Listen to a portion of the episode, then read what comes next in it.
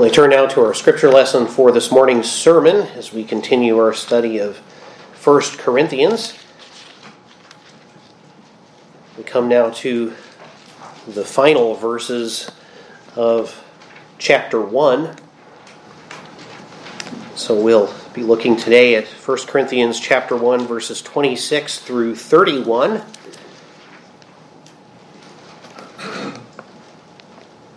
So I invite you to turn now to that passage. We'll read here the word of the living God as he inspired the Apostle Paul to write these words to the church at Corinth. And so, having been inspired by God, this is the inerrant word of the living God as we read 1 Corinthians 1 26 through 31. For you see your calling, brethren, that not many wise according to the flesh not many mighty, not many noble are called, but God has chosen the foolish things of the world to put to shame the wise. And God has chosen the weak things of the world to put to shame the things which are mighty, and the base things of the world, and the things which are despised, God has chosen, and the things which are not, to bring to nothing the things that are, that no flesh should glory in his presence. But of him you are in Christ Jesus, who became for us wisdom from God, and righteousness, and sanctification, and redemption, that as it is written, He who glories, let him glory in the Lord. And thus ends the reading of God's holy word for us this time. We pray that He will bless the reading, the exposition, and the hearing of His word for us this morning. Last time we noted that the world, those who are perishing, consider the message of Christ crucified for his people's sins to be folly, to be foolishness. But Paul said, the foolishness of God is wiser than men, and the weakness of God is stronger than men. Now, of course, nothing about God is actually foolish. There's nothing about God's character that is actually unwise. Certainly nothing about God that is weak. But God shows his greatness by using things that man considers foolish and weak. And in today's reading, the apostle gives us further insight then into why the Lord has chosen to do things in this way. Why use the so called foolish cross and the foolishness of preaching it? Why would God do that? Well, the ultimate reason, of course, for this is, as it is the ultimate reason for all things God does, for his own glory. Now remember, if I do things for my own glory, that's arrogant because I'm not worthy of that. But God is worthy of all things. God is infinite, eternal. He is all things that deserve to be glorified. He's good in every way. And so he should be glorified, and it would be wrong of God not to recognize his own need to be glorified, which would make him less than glor- glorious. Uh, so, of course, God knows, and it is appropriate that God would glorify himself. For his own glory, God, therefore, as we see in this passage, number one, chose what mankind considers foolish things in order to put human wisdom to shame. For his own glory also, God chose what man considers weak to put to shame human strength. Third, for his own glory, God chose what men despise to show the emptiness of what fallen mankind values. Fourth, he also, for his own glory, chose a people in Christ. Fifth, he displayed his wisdom in Christ for his own glory. And finally, sixth, For his own glory, God justified, sanctified, and redeemed a people for himself. These are the things we'll see in this passage. Many of you will be familiar with the Children's Catechism that is based on the Westminster Shorter Catechism. It's uh, interesting to me that, that, that uh, when the catechisms were first published in the 1640s, that the larger catechism was was said to be for adults, and the shorter catechism for children and the simple minded. And, uh, and many of us who are not children and don't consider ourselves simple minded still have a, a, bit of difficulty memorizing the shorter catechism. And we've uh, created a children's catechism in the last century or so that, that, uh, that has uh, simplified the shorter catechism even further. As I recall from my childhood, when I was about in first grade learning the children's catechism. It begins with the question, Who made you? I was actually uh, very gratified this past week to, to hear my wife asking our little girls questions like that and hearing, particularly Serenity, who can articulate words a little more clearly, saying God the first question of the Children's Catechism Who made you? The answer, of course, is God. And what else did God make? God made all things. Why did God make you and all things? For his own glory. As you recall, my little sister stumbling over that saying, For him own glory, when she was about four years old. For his own glory. The shorter catechism simply asks its first question is what, what is the chief end of man? I've always found that amusing because uh, uh, philosophers have struggled for centuries to try to find out, find out what is the meaning of life. And our first catechism question that was meant for children was what is the meaning of life? What is your purpose? What is the chief end of man? Not, not necessarily the sole purpose. What is your main purpose, right? What is the chief end of man? The answer the chief end of man is to glorify God and to enjoy Him forever. We know that our purpose is to glorify God. But why do these catechisms teach this? That God does these things for His own glory. He created us for His own glory. Well, it's because it's a major teaching of Scripture. God does what He does for His own glory, and that is proper. Again, it would be wrong for me to do all things that I do for my own glory. It would be wrong for you because I'm not God. You're not God. But God, the infinite one, has every right. And it would be wrong indeed if things were not done for his own glory. And so he does all things for his own glory. Paul tells us that very thing in this passage.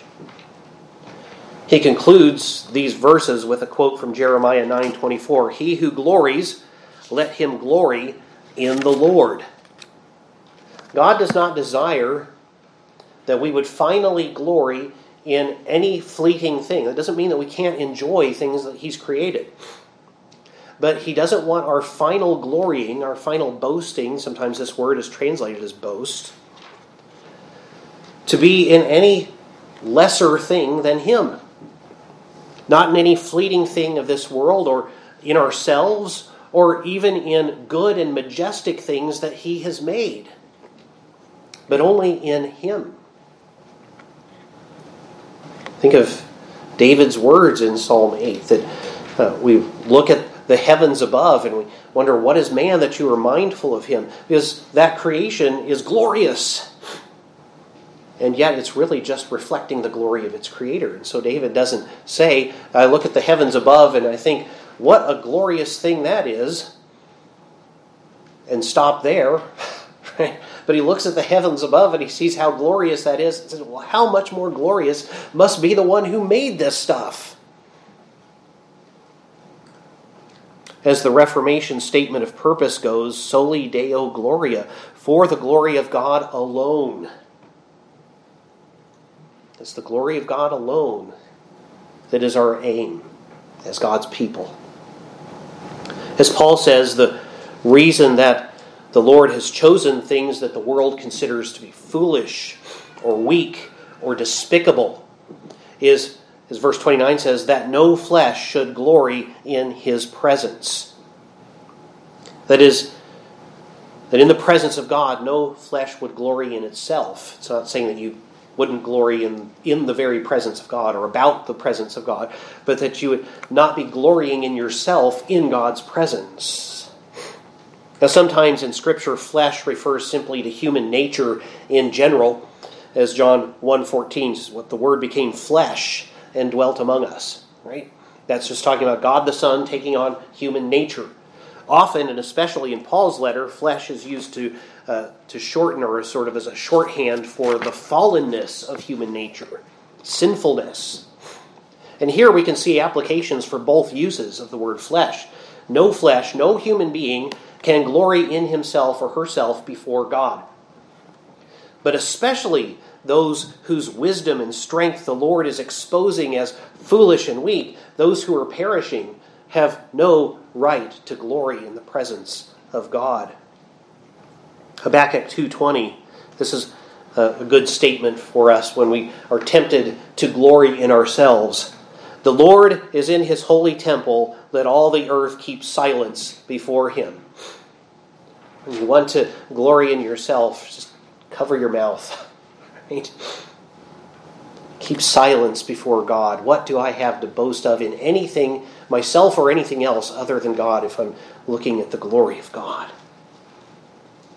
Human nature has no right to glory in itself, to boast before God. Even, even if we had never fallen into sin, we would have no such right, right? Because anything we have came from Him. But we in our fallenness want so desperately to glory in ourselves. It's always a temptation. So God has made sure to work salvation in such a way that the glory can only be seen to be His and His alone. He who glories, let him glory in the Lord, Paul says. And so we'll see here in this passage that God does these things for his own glory, and rightly so. For his own glory, number one, God chose what men consider foolish to put human wisdom to shame. In verses 26 and 27, For you see your calling, brethren, that not many wise according to the flesh. That's a good qualifier there. So he's saying there is wisdom, and he's going to talk about that later. There is wisdom for those who know Christ. That is a wise thing. But the world doesn't consider it wise. And so uh, for you see your calling, brethren, that not many wise according to the flesh, not many mighty, not many noble are called. But God has chosen the foolish things of the world to put to shame the wise. So our focus here first is going to be on the fact that God chose not many wise according to the flesh. As we'll see in a couple of weeks, Lord willing, his people possess a wisdom that the world cannot understand. Again, this is not something we can boast about and say, look at how wise we are. Wish everybody else was just as smart as me and then they'd all be Christians. No, that's not the way it works because we only have this wisdom because God revealed it to us. And we glory in God and not ourselves because of it. But not many who were wise as man would count such things were chosen, especially in the first generation of the church at Corinth and God had a particular reason for that in that particular context, especially. Uh, God has certainly called intelligent people to Himself, very well educated people to Himself, and over the centuries, He has gifted the church with many learned teachers. But even they are often considered stupid or foolish by the world.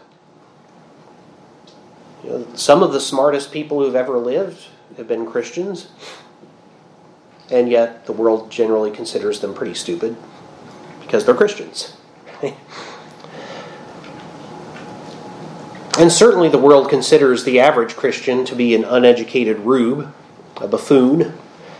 Uh, for evidence of that, just look at how evangelical Christians are most often depicted on television and in movies. Small minded, bigoted, often psychologically abusive to their children, almost always ignorant of, of basic common knowledge. uncouth because they, you know, are so ignorant they don't even know how to act civilly, right? Backwards, anti-scientific hicks. Basically, that's the general, uh, the general picture of an evangelical Christian in the media. Sometimes it's a little nicer than that, but often that's what you see. Well, I'm not going to take the time to answer each of these stereotypes today, but I'm sure that you've seen that kind of thing. You've seen the way Christians are depicted in popular culture. And I'm sure your experience tells you that that's actually nonsense. God, in order to show that it is not of human learning or wisdom, especially in the midst of the Corinthian culture, which prided itself on its level of learning, uh, chose to save many who were not considered learned, who were not considered wise, or well educated. God did that on purpose. Because salvation does not depend on brain power or education level, it depends on God. Think of how if you went to a church and the only people that you saw in that church had doctorates, you would think, well, salvation is only for people who have that level of education. But God chose not many he did choose some. Paul, Paul doesn't say he didn't choose any, but he, he doesn't choose many. Particularly in Corinth, he didn't choose many who were considered wise and learned, well educated. And that showed that salvation didn't depend on being smart, it depended on God. To display his glory, God chose what men consider foolish to put human wisdom to shame. Secondly, we see here, for his own glory, God chose what man considers weak to put human strength to shame. In verse 26, not many mighty. God chose not many mighty. The word for mighty there in, in the Greek is dunatoi. It's, literally means those with power those with ability. It comes from the same root from which we get our word dynamite. You know, dynamite is called that because it's powerful right? It's at its most basic, it simply refers to being able to do something. The, the verb form of it is what we usually translate as can or to be able. In this form, it especially means those with power in society. It can mean personal physical strength, like a mighty warrior or like a mighty athlete, or collective military strength, a mighty army, a mighty state or nation, because it has a big army but especially political and economic power in society. The, the people that we would label great in the history book, right? Great men and women of the world, the powerful elites. God chose some such people in Corinth, and over the centuries, He's chosen many, but they're far outnumbered by those who are not powerful. Most God has chosen have not been those with great political or societal influence or power. Indeed, if you read comments made by the pagans about Christianity in its early centuries, you'll find that many considered it to be a religion of slaves. Many people looked down their nose at Christianity because it included so many who were not powerful and great as man considered such things. Certainly, there were prominent people involved in the early church, but there were many more who were just average workers, uh, many poor, many slaves, many peasants. And God used a church made up of those predominantly unpowerful people, predominantly lowly people, to transform a society, even Western civilization itself. So that it came to be in a few centuries, by the way, after this, that the people who lived out in the boonies, who were considered the Hicks and the uncultured people, pagan, pagan just means somebody who lives out in the country. That came to be the word for somebody who worshiped multiple gods and didn't worship the God of the Bible. But far more profound than that, God is building his kingdom overwhelmingly of those that the world considers inconsequential.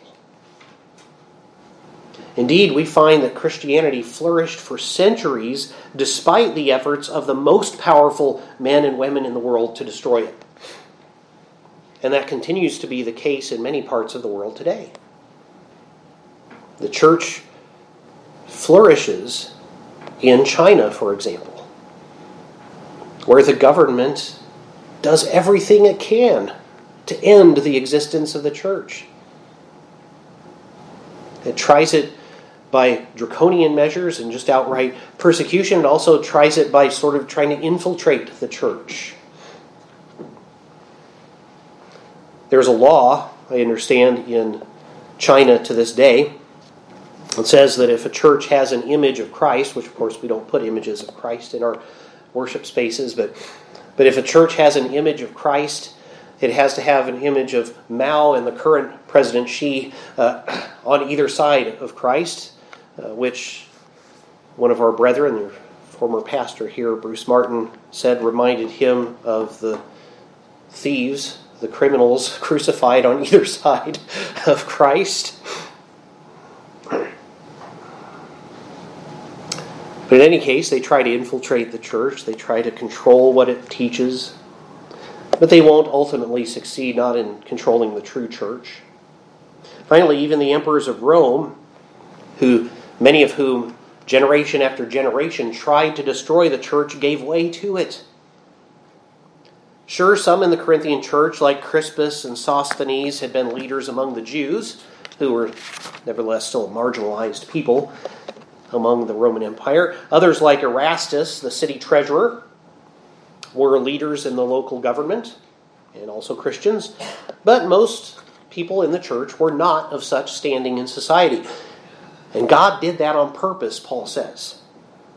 The church succeeded by God's power, not because all of the powerful people in town happened to become Christians. It didn't succeed by human power, it succeeded by God's strength. In verse 27, and God has chosen the weak things of the world to put to shame the strong. It's not by human strength that one is saved, it is by God. God chose what men consider weak to put human strength to shame. A third thing we see here is that for his own glory, God chose what men despise to show the emptiness of what fallen man values. In verse 26, not many noble, literally, not many well born. we don't have as much of a sense in our society of being born into a particular status. We don't do know that, that it's more advantageous in some cases to be born in certain families and in certain places. But it made a much bigger difference in ancient times.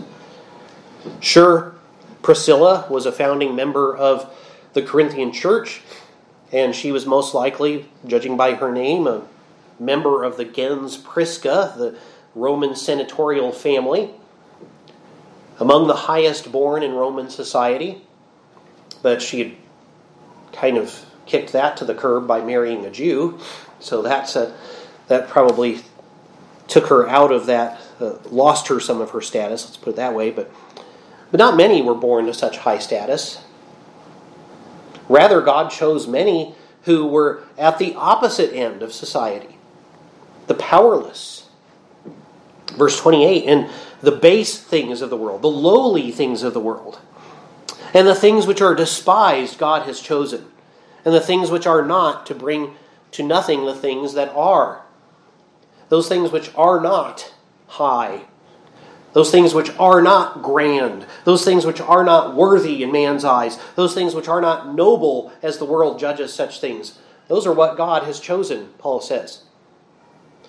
This shows again that the growth of the church and the salvation of individuals does not happen by human influence, but by God's wisdom and power. For his own glory, God chose what men despise to show the emptiness of what fallen man values. So if you find yourself faithfully serving Christ and you find that you're despised, don't be surprised because mankind despises these things. A fourth thing that God has done for his own glory is that he's chosen a people for himself in Christ. The first part of verse 30, but of him you are in Christ Jesus.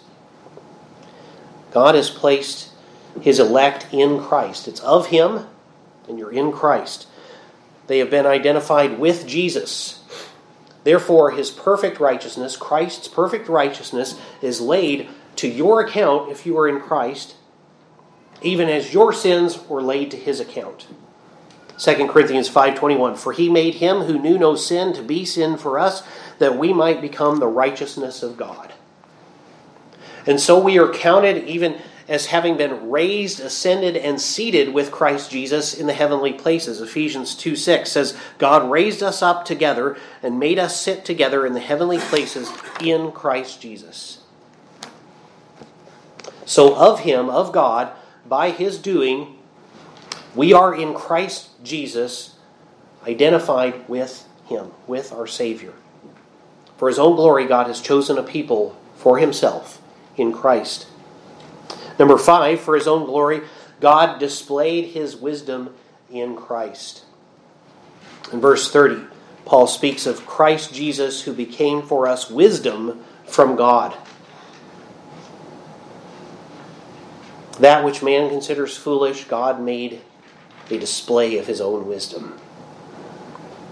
Christ, whom the world rejected, Christ, who was lowly himself and despised, Christ, upon whose cross, the unbelieving among the Jews stumble.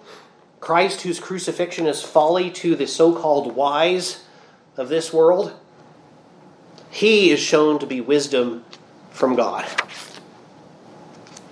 For how else might God both be just, judging righteously all sin, and also the justifier of many who have sinned?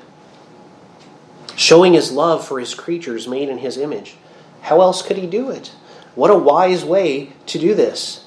It took God to figure out how this needed to be done and how this would be done for his own glory. God demonstrated and fulfilled his all wise, all knowing, saving plan in Christ Jesus. For his own glory, God displayed his wisdom in Christ. And lastly, number six, for his own glory, God has justified, sanctified, and redeemed a people for himself. I could have broken those each into separate points, but uh, they all go together as Paul uh, puts them here. In verse 30, saying, Christ became for us righteousness and, sanctifi- and sanctification and redemption. Christ is not only wisdom from God, Paul says, but also righteousness. His perfect righteousness is imputed to his people Jesus didn't just die for your sins, He lived a perfect life for you. And so His perfect righteousness is imputed to His people, causing us to be counted as if we were that righteous. That's what we call justification, being counted righteous in God's sight.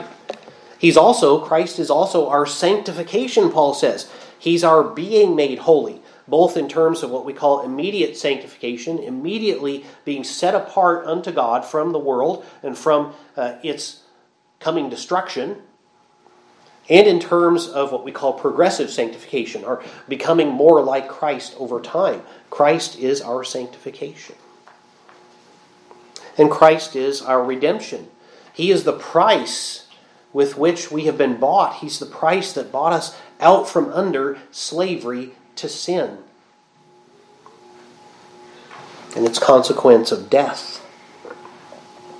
The Reformation Study Bible rightly states salvation by its very nature does not depend on human values.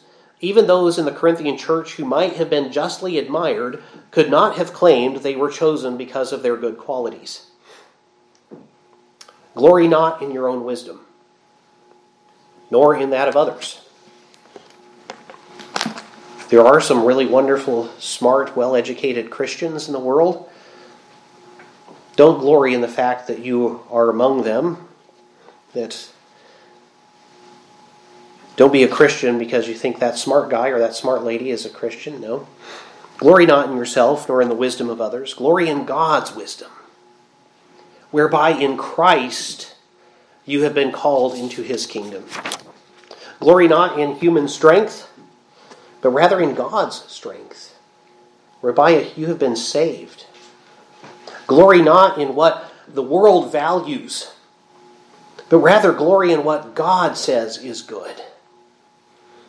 Glory in the fact that God chose a people for himself in Christ. Glory in the fact that his wisdom is displayed in Christ. Glory in the fact that he has justified, sanctified, and redeemed you if your faith is in Christ. In short, glory in the Lord. Let's pray. Lord, grant that all that we think and say and do might indeed redound to your glory. Teach us not to glory in vain things, but rather let us ultimately glory in you and you alone as we pray in Jesus' name. Amen.